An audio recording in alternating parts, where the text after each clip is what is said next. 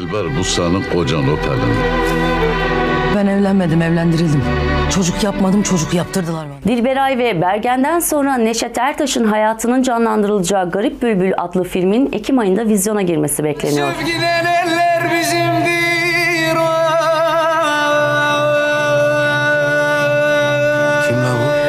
Abdallık geleneğinin son büyük temsilcisi Bozkır'ın tezenesi Neşet Ertaş o güzel sesi ve sazıyla pek çok türkü ve bozlaklar çalıp okudu. Gönül dağı yağmur yağmur boran olunca Bazen erken yaşta kaybettiği annesine, bazen hiç istemeden kırdığı babasına, bazen çok aşık olduğu Leyla'sına ve hatta idam edilen Adnan Menderes'e bile seslendi türküleriyle. Halk ozanı Neşet Ertaş hangi türküsünü kim için yazıp söylemişti? Cevapları bu videoda. Oda TV'ye hoş geldiniz. Ben Gamze İşler. Hayatın rengi başlıyor. Hoş geldiniz efendim. Saygısızlık olmasın. Ceketimi çıkartabilir miyim?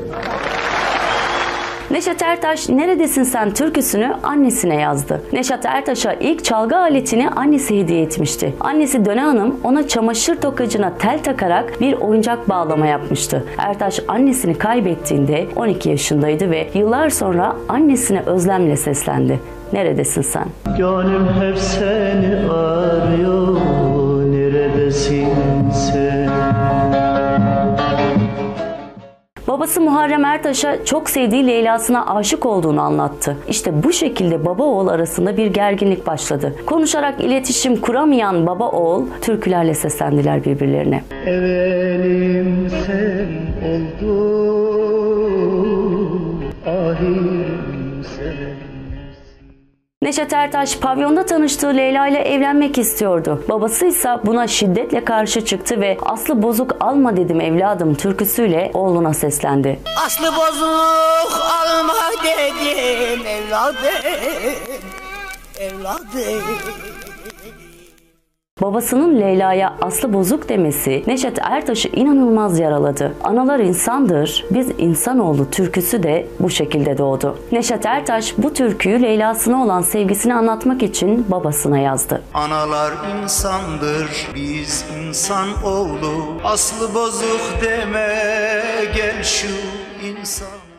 Neşet Ertaş babasının tüm karşı çıkmalarına rağmen Leyla ile evlendi. 10 yıl sonra evlilikleri sona erdiğinde 3 çocukları vardı. Biten evliliğinin ardından efkara boğulan Neşet Ertaş Yazımı Kışa Çevirdin adlı türküyü eşi Leyla için yazdı. Yazımı kışa çevirdi,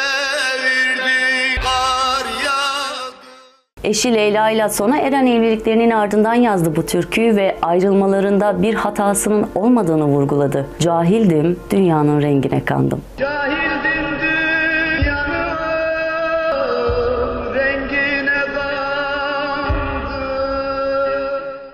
Üstad Neşet Ertaş kendi ağzından şöyle anlatır bu türkün hikayesini. O zamanlar gençtim. Pavyonda çalıp söylüyordum. Gömleğimin yakası yağ içindeydi. Gömleğimi yıkayacak, önüme bir tas çorba koyacak bir yarim olsa dedim. Uzaktan uzaktan bakıştığımız bir kız vardı. Gittim istedim. Hayır demediler ama olmadı. Kısmet değilmiş. Yarım kaldı. Çok efkarlandım. Pavyondan ayrıldım. Şehri terk ettim. Sazımı siyaha boyadım ve başladım çığırmaya. Karadır bu bahtım kara Sözüm kar etmiyor yar Anadolu insanı isteğini, arzusunu dile getirmek için söylemiş çoğu zaman türküleri. Derdini içine atsa da türkülerle dile getirmiş. Güftesi Neşet Ertaş'a ait olan bu türkü, geçim sıkıntısı ve hayatın zorluklarını dile getirmek için yazılmış. Ah yalan dünyada, yalandan yüzüme, gülen dünyada.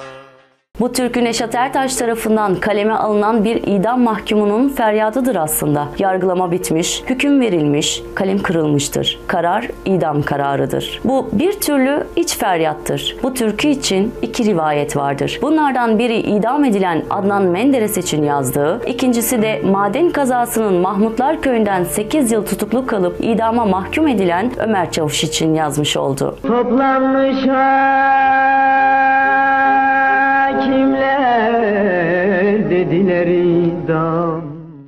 1974 Kıbrıs Barış Harekatı'na destek vermek için genç yaşlı demeden pek çok kişi askerlik şubelerinin önünde kuyruklar oluşturdu. Pek çok şair de şiirleriyle bu anlamlı hareket için dizeler yazdı. Bu isimlerden biri de Neşet Ertaş'tı. Garip mahlasını kullanan Kırşehirli büyük usta bu hareket için yazıp okudu bu türküyü. Zapt